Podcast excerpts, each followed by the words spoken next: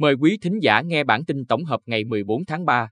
Bản tin tổng hợp hôm nay có những tin sau. Học sinh Bình Định đạt 36 giải thưởng trong kỳ thi học sinh giỏi quốc gia năm học 2022-2023. Trao giải cuộc thi và khai mạc triển lãm ảnh nghệ thuật Bình Định những sắc màu. Khởi tố đối tượng chống người thi hành công vụ. Xe tải gây tai nạn với xe đạp điện, làm một học sinh tử vong tại chỗ. Hai cha con lãnh án 8 năm tù về tội âm mưu lật đổ chính quyền.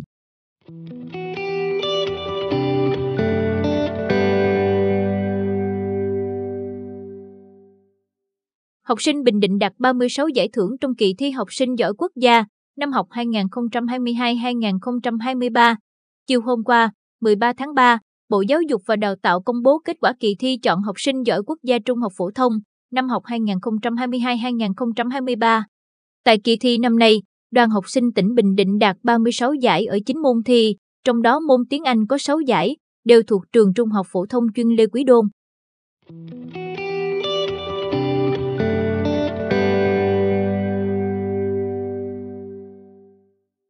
Trao giải cuộc thi và khai mạc triển lãm ảnh nghệ thuật Bình Định những sắc màu.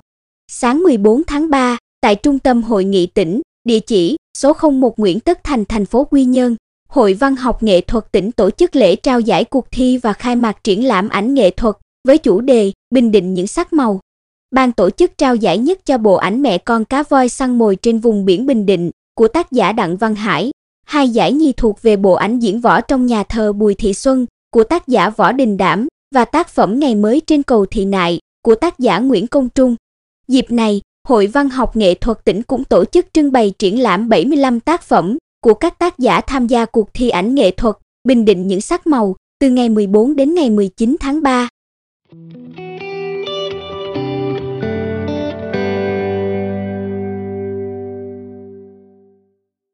Khởi tố đối tượng chống người thi hành công vụ Công an huyện Tuy Phước cho biết đã khởi tố và cấm đi khỏi nơi cư trú đối với Nguyễn Văn Đồng sinh năm 1964 ở thôn Bình An 1, xã Phước Thành huyện Tuy Phước về hành vi chống người thi hành công vụ.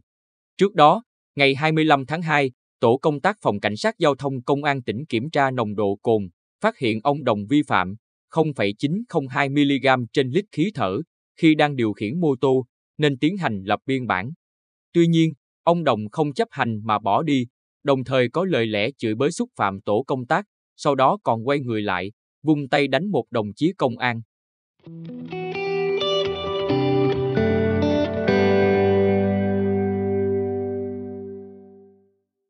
Xe tải gây tai nạn với xe đạp điện, làm một học sinh tử vong tại chỗ.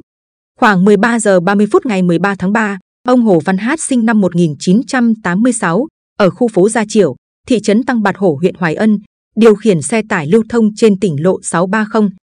Khi đi đến ngã tư gần cầu Phong Thạnh thuộc xã Ân Thạnh, thì gây tai nạn với xe đạp điện do MNHK, sinh năm 2011, ở thôn An Thường 1, xã Ân Thạnh, điều khiển, chở theo em HTP, sinh năm 2010. Vụ tai nạn khiến hai học sinh trên xe đạp điện văng ra xa. Hậu quả, em NHK tử vong tại chỗ, em HTP bị thương nặng.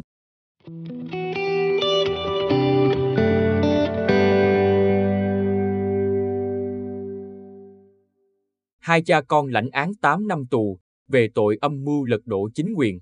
Ngày 14 tháng 3, Tòa án Nhân dân tỉnh mở phiên tòa hình sự xét xử sơ thẩm và tuyên phạt bị cáo Huỳnh Tài, sinh năm 1986, 6 năm tù giam và cha là Huỳnh Tiến, sinh năm 1952, cùng ở thị xã Hoài Nhơn, 2 năm tù giam cùng về tội hoạt động nhằm lật đổ chính quyền, được quy định tại Điều 109 Bộ Luật Hình sự.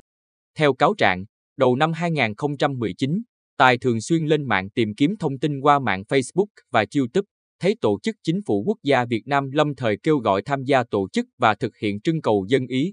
Bầu Đào Minh Quân làm Tổng thống đệ tam Việt Nam Cộng Hòa sẽ được cấp thẻ căn cước công dân kèm theo số tiền 100 đô la Mỹ và được tổ chức ưu tiên cấp đất cấp nhà, tạo việc làm, trợ cấp lương hàng tháng.